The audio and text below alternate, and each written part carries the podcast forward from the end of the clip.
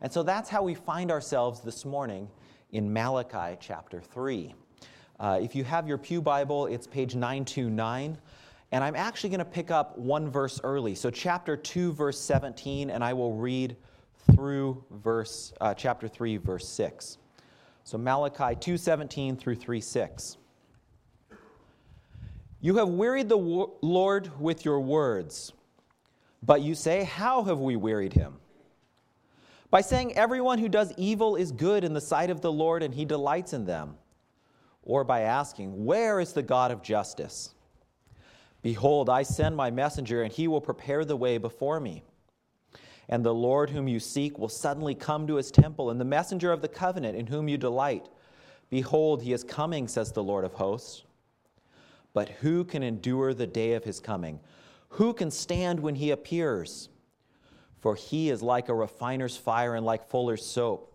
He will sit as a refiner and purifier of silver, and he will purify the sons of Levi and refine them like gold and silver. They will bring offerings in righteousness to the Lord. Then the offering of Judah and Jerusalem will be pleasing to the Lord, as in the days of old and as in former years. Then I will draw near to you for judgment. I will be a swift witness against the sorcerers, against the adulterers against those who swear falsely, against those who oppress the hired worker and his wages, the widow and the fatherless, against those who thrust aside the sojourner and do not fear me, says the Lord of hosts. For I, the Lord, do not change. Therefore, you, O children of Jacob, are not consumed. This is God's word for us this morning. And it seems to me that there's three things that we need to consider from this passage. We need to think about how we hope for justice. But then we need to think about what true justice looks like and what our true hope is. And for note takers, I'll give you a hint. My third point's longer than the other two, so it's a little bit wonky. This week, I got called up for jury duty. Uh, it was a criminal case, so there was 45 potential jurors, uh, and we spent six hours on Tuesday getting screened. The judge asked questions, the prosecutor asked questions, the defense attorney. Um, because they recognize that we might have potential biases that would cause us to not uh, rule fairly in this case. I was juror 36, so fortunately I was, my number was too high. They never got to me and filled the jury in time. But uh, it, it, took hours of screening uh, going through. I think I was there for six or seven hours in the courthouse. Uh, but as the judge dismissed the rest of us, she thanked us, saying it was necessary to have such a large group because people have biases. And so, if we want to have a fair trial, the jurors have to be selected from a large and random group to try and screen out people that are biased, that have some sort of a uh, reason why they might side with one party or the other in this case. We all want justice, but we also recognize that as humans, it's all too easy to be flawed in the way we execute justice. It's not just us adults who value justice in courts, but uh, children have an especially sharp sense of justice. One of our daughters, who's not in the room, so I can talk about her, she, uh, she will carefully watch when desserts serve, not to make sure she gets an equal portion, but to make sure all of her siblings are all getting fair. Uh, she has a sharpened sense of everything being just and fair. And as we look around, we see all sorts of things, though, that make us ask where is justice? In fact, it's one of the biggest obstacles that many people face to believing in God in the modern world. They look around and say, How can there, this God that Christians proclaim, a God of justice, how can I believe in him when, when the world is so unjust, when children are abused, when hard workers are laid off with no justification? Where then is the God of justice? When earthquakes and natural disasters strike the good and bad alike, how can we believe in a God of justice? We find, though, that in Malachi's day, just as much in ours, this hope and longing for justice is voiced. It's not merely a modern problem. In Malachi's day, too, people were asking, Where is the God of justice? So it's a pressing concern, and it's, a, it's an ancient concern. As long as people have been dealing with God, they've been asking, How are you just in this situation, God? Where is the God of justice? And in chapter 3, verse 1, God responds, Behold, here I am. I'm sending my messenger to prepare the way for me. Just like a president's motorcade that clears the road when the president drives somewhere, in the ancient world, the messenger would run before the king, clearing people out of the streets and preparing the way. So there's good news. They say, Where is the God of justice? He says, Here I am. I'm sending my messenger to clear the streets. God is on his way. The messenger is preparing the way. So, in a sense, it's good news, but it's not what the people expect. You may remember this famous bit of dialogue at the end of the movie, A Few Good Men. Tom Cruise is a military attorney investigating the death of a young soldier under Jack Nicholson's command. At the climax of the movie, there's this dialogue back and forth. Nicholson is on the stand, and he starts to get flustered and asks Cruise, Do you want answers? And Tom Cruise responds, I want the truth. And Nicholson's famous line, You can't handle the truth. Well, in a sense, God here is saying, You want justice? You can't handle justice. He says, Who can endure the day of my coming? Who can stand when I appear? I'm like a refiner's fire, I'm like fuller's soap. The God of justice, you see, is a God of absolute justice, of total justice. When God, the God of justice arrives, we have another word for it it's judgment day. The day of the Lord, a day of total reckoning.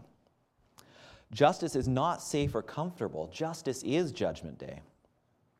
So we all want justice. We long for justice. We hope for justice, or so we think.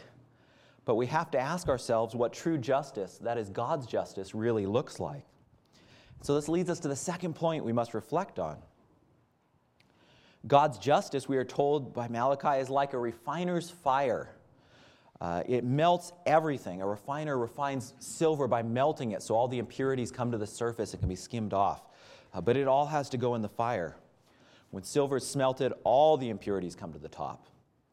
And when the God of justice arrives, it's like wash day. Harsh lye soap will be used to clean everything, not just the things we think are dirty. And so we see that true justice, God's justice, involves two works. In verses 3 and 4, Malachi says God will purify like a refiner's fire. But in verse 5, it says God will draw near in judgment. God's justice involves both purifying and judging. These two aspects must be held together. And interestingly, throughout the Bible, they are both symbolized by fire. To think about what true justice looks like, look at verse 5. We see God's justice is a total justice. Look at the list of things that will be judged. Malachi lists all kinds of sin. God will be a witness against sorcerers, idolaters, those who swear falsely, against those who oppress hired workers in his wages, the widow and the fatherless, against those who thrust aside foreigners and do not fear me. This seems to us, if you reflect on it, like a very mixed list. See, we want God to justly judge certain kinds of sins that seem to us the most problematic. But Malachi's list cuts across modern divides between what we might call private morality on the one hand and social justice on the other. To some of us, we look at these things that we might call private morality sorcery, adultery, not fearing God. We say these are really visible sins and obvious problems in our society. We say, Yes, God, come and judge sexual immorality, abortion, pornography, increasingly inappropriate entertainment, all these obvious indicators of wickedness in society. But it, it, tends to be the case that the people who focus on those moral issues might wonder why questions about what wages are paid to workers are even included on this list. It seems like a foreign concern to this set of clear immorality. What does it matter how we treat the poor? How, what does that have to do with these moral sins that Malachi is judging? We may even say that paying employees low wages is good business practice, necessary to stay competitive in the modern economy. On the other hand, some of us perhaps uh, are attracted to and, and concerned, especially with these issues of social justice, which seem to us obvious forms of wickedness. Perhaps you read, like I did this week, that uh, workers who make dolls for Disney that will sell this Christmas season for $20 a piece make approximately one and a quarter cents per doll. And you hear that and you're indignant. You think this sounds like exploitation of workers. But again, it tends to be the case that people who are particularly concerned with issues of social justice say it's nobody's business what happens in the bedroom or how we practice our religion what does God care if I want to do sorcery or, or adultery or these various things? So the real concerns are these social justice issues. But notice Malachi cuts straight across the list. God's justice is a total justice.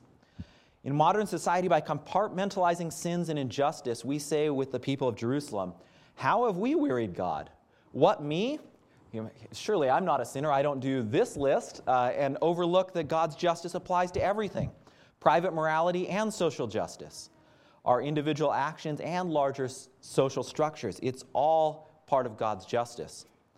In fact, by compartmentalizing and dividing between private morality and social justice and ignoring one side of the equation, we join the citizens of Jerusalem and say everyone who does evil is good in the sight of the Lord. Uh, I'm afraid things actually, oh, we find it easy to say that sin and injustice we are comfortable with uh, is, is good in the sight of the Lord. We might be okay with uh, you, you, know, drunkenness in the home, that's, it's private sin. What does it matter? It doesn't really hurt anything. And yet the Lord's justice is total and applies to all of these circumstances. And I'm afraid things don't get any more comfortable. We might look at this list and we'd say, aha, but at least there's one of these that we don't engage in. I haven't done any sorcery lately. If anything, uh, if nothing else, I know I'm not a sorcerer, so at least I'm clean on one account.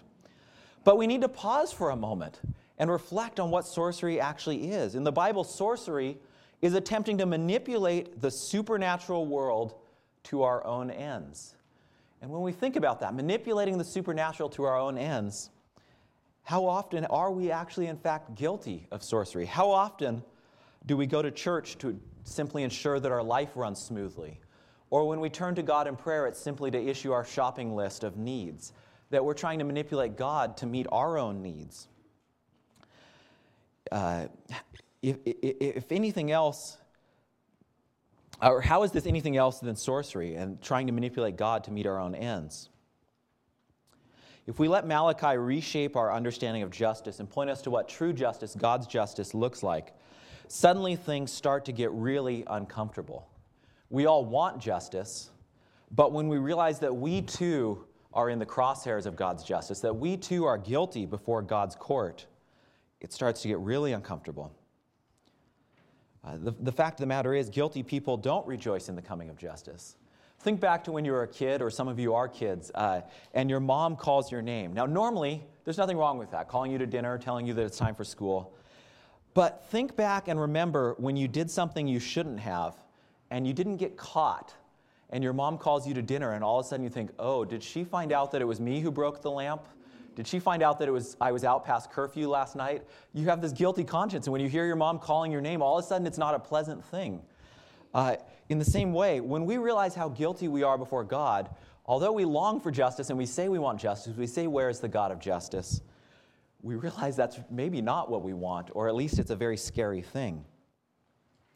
If we let Malachi reshape our understanding of justice, we realize that it is not just us being patient, waiting, asking where the God of justice is, but it is rather the God of justice who is being patient with us the God of justice who is slow in coming to judge us because he knows we cannot endure the day of his coming. We cannot stand when he appears.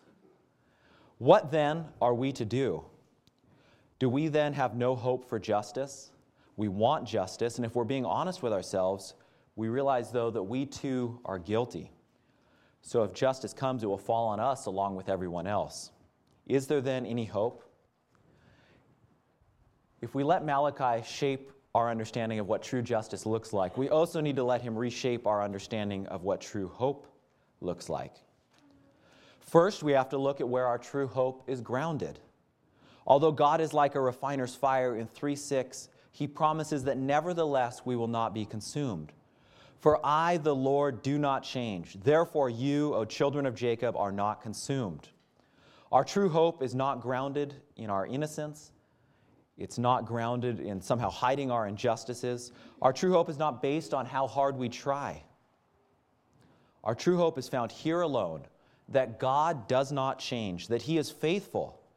God is faithful, and so we are not consumed by His justice. God is faithful. This alone is why we have hope. But this is a mystery, it's baffling. God does not change, and we know that He is committed to absolute justice and righteousness. But he has also committed himself in covenant promises to Abraham, Israel, to David. How can these both be true? How can he be a just God and the God who is faithful to his covenant promises? Well, God's ways are not our ways, and his ways will always be mysterious to us. But from our point of view, when at Christmas we celebrate something that has already happened, we can see more clearly how these claims fit together, how God can be committed to absolute justice and holiness, and yet still forgive his people. We already briefly noted in 3:1 that God sends his messenger ahead of him. But in 3:1 it also says, "The Lord whom you seek will suddenly come to his temple, and the messenger of the covenant in whom you delight he is coming." Now, we can imagine faithful Jews at the time of Malachi discussing this verse over dinner, maybe sitting down to a nice pot of goat stew. And the father says, I heard Malachi again in the market today. He's telling us there's going to be a series of three saviors first the messenger, then the Lord, and then the messenger of the covenant, and then we will have justice. But his wife says, Hmm, perhaps you're right, but doesn't Malachi also say that the Lord will come to his temple? And who else can claim the temple is his but God himself? And if the second one coming is God, then what messenger could come after him? And perhaps their son, little Abner, pitches in. And what about Isaiah's voice in the wilderness? And what about the servant of the Lord? So you can see if you were an ancient Israelite, there's a lot of puzzling. How do all these promises fit together, these various messengers and figures who are sent? If we must be patient in our longing and expectation of Christ's second coming, how much harder must it have been for God's people before Christmas to make sense of these various prophecies and promises? They knew God was unchanging, that He was holy, that He was just, and He was forgiving. But how would it all work out? Well, Paul, from our side of Christmas, looking back at the work of Christ, reflects on this very question in Romans chapter 3, showing the unpredictable shape, the wonder of God's deliverance. He says, All have sinned and fallen short of the glory of God. This is precisely Malachi's point. We all stand under God's judgment. And we are justified only by God's grace as a gift through the redemption that is in Christ Jesus, whom God put forward as a propitiation by his blood to be received by faith. This was to show God's righteousness, because in his divine forbearance, his patience with us, he had passed over former sins. It was to show his righteousness, his justice at the present time, so that he might be just and justifier of the one who has faith in Jesus. In Jesus, God is shown to be both just and justifier. Jesus is Malachi's Lord who appeared suddenly in his temple. First, he came to his temple as a babe in Mary's arms to be dedicated. In the temple, there was Simeon, you may recall, who waited patiently, and Anna uh, praying and fasting, waiting to see God's deliverance. And they see baby Jesus and they say, My eyes have seen your salvation. As an adult, Jesus returns to the temple this time, like a refiner's fire, driving out the sellers, saying, It's written, My house shall be a house of prayer, but you have made it a den of robbers. Jesus realizes, though, that driving these people out, it's only a temporary cleansing of the, of the temple. The sellers would return eventually, it would be back to business as usual. The true hope for God's people, then, is not an external cleaning of the temple, it's no external system of reforms, but it's hope of being purified by a refiner's fire, to be smelted like silver and have our internal impurities and imperfections removed. But for that to happen, so that we could endure this refiner's fire, it first had to fall on Jesus himself. Jesus' first act as an adult, you may recall, and I, had thought this was the other lectionary reading for this morning, so I, I brought it in. I, I was mistaken on that. But he's coming to his cousin John in the wilderness, and he comes to be baptized. And John says, Why should I baptize you, the sinless one? Jesus says, I must be baptized to fulfill all righteousness. I must be baptized to identify with my people in their sin and their need. But Jesus knew that the baptism of John was only a washing with water. So later in Luke, he says, the fire must also come. In Luke 12, he says, I came to cast fire on the earth and would that it were kindled. I have a baptism to be baptized with, and how great is my distress until it is accomplished. Jesus says this to his disciples on the way to Jerusalem, recognizing that he was going to be crucified and trying to teach them that this crucifixion was a second baptism. That uh, he, although he, he, he uh, drove the sellers out of the temple, this was only temporary, and the temple was only a symbol of God's true presence. God's true temple is Christ's body itself, and it is only through this temple that justice can be satisfied once and for all. In crucifying Jesus, moreover, all people uh, that were present thought they were fulfilling justice. Caiaphas said, It's better that one man die than the whole nation. Jesus wasn't simply murdered, but he was run through a series of Jewish and Roman courts. They thought they were fulfilling justice. and yet in this very act was the greatest injustice humans have ever perpetuated. It was the ultimate act of calling evil good. How then can we endure the refiner's fire and be purified? Only because the fire first fell on Jesus. How can this washing that Malachi pra- promises with the, with the uh, soap, how can it actually cleanse us? Only because in, in, in our baptism in water, our being washed, we are identified with Jesus' death and burial. In the symbol of baptism, we're actually drawn into his body. The cross simultaneously shows the foolishness of human justice and the profundity and wisdom of God's justice. And so our hope is for justice, and our hope is that we will not be destroyed by that justice, although we deserve it. Deserve it. And this hope can only be held by the imputation of Christ's righteousness. Of course, imputation is a big word, but it just means that we are clothed in Christ's righteousness. He puts his righteousness on us, it's reckoned on our behalf. When God looks at us, He doesn't see our sorcery, our manipulativeness, our adultery, our injustice, our exploitation of others. God looks at us and sees nothing but Christ's righteousness on us, and He welcomes us with open arms. Christ comes to fulfill all righteousness as the salvation of God. He delivers us from the consequences of sin, but He also frees us from the power of sin. Jeremiah asks, Can a leopard change its spots? Or we might say, Can you teach an old dog new tricks?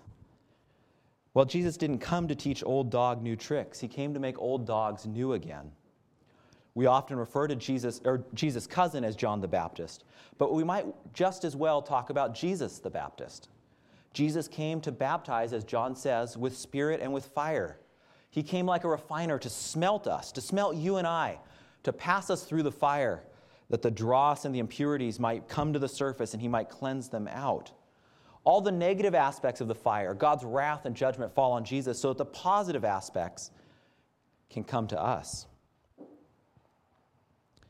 This refining process in our lives is, is a slow, painstaking process. The Holy Spirit works in the life of a Christian in a slow, painstaking, but inevitable way. It's rarely, though, in the way that we think the Spirit should work. We pray that the Spirit would change some very visible area of our life, a certain vice or sin after all, we like changes in visible areas, so we can see it and others can see it. But oftentimes, while we pray and ask as we ought to, the Spirit is actually working in another area of our life. This is because sanctification, the process of being refined, being made new, is not just about the elimination of external obvious flaws, but it's about inner transformation. We're heated up through stress, through suffering, through waiting patiently in expectation so that our inner flaws and impurities might rise to the surface. It's ugly when others see it, but it's what has to happen so that those impurities can be removed from our lives. Sanctification, being made holy, is about learning to live dependent on God. We might think, for example, uh, you know, that, that, we, that we oftentimes uh, have a besetting sin of fear or worry, that, that we constantly are in fear and worry. I can't count the times I've been awake at 2 a.m. worrying about things and praying. In all likelihood, though, I will still be wrestling with worry on my deathbed. Uh, it, it's something that perhaps is not going to go away. But I can wrestle and struggle and hope because I know that our holiness has already been bought and given to us. The most costly gift in history, it's Christ's righteousness and Christ's holiness given to us. We can wrestle with these sins in our lives, knowing that we do not labor in vain but that the Holy Spirit is already at work in us. The gospel, the good news that Jesus first endured the fire so that it could purify us, is just as true on our fairest and our foulest days. The gospel is true when you are at your absolute worst, just as much as it is true at your best. We all long for justice. We look at the world around us and we see that it needs justice. We ask, where is the God of justice? But if we're honest with ourselves, we know that we deserve the punishment of God's righteousness and God's justice just as much as anyone else. And so the question that confronts us today is where is our hope to be found? Is it in our flecks of silver that we might find in our life, our own attempts and our own striving?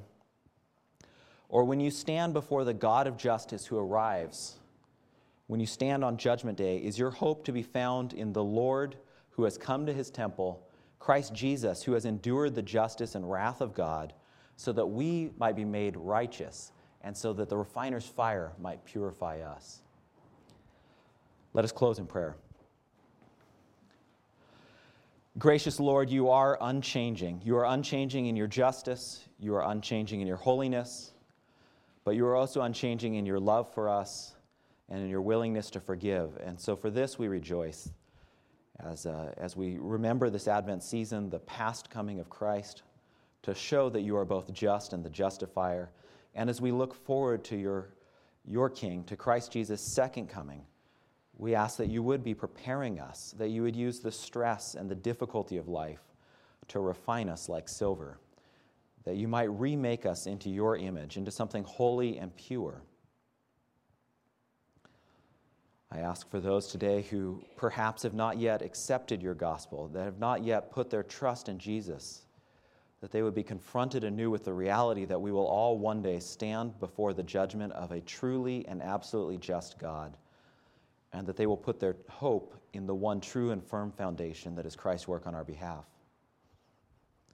I ask for others, brothers and sisters, who are struggling perhaps with sin, with, with various uh, vices, with various fears in their life, that you would give them once again new hope and new courage to struggle, knowing that it is not up to them to refine themselves, but that it is your work, the work of your Spirit in us that ultimately will bring about holiness.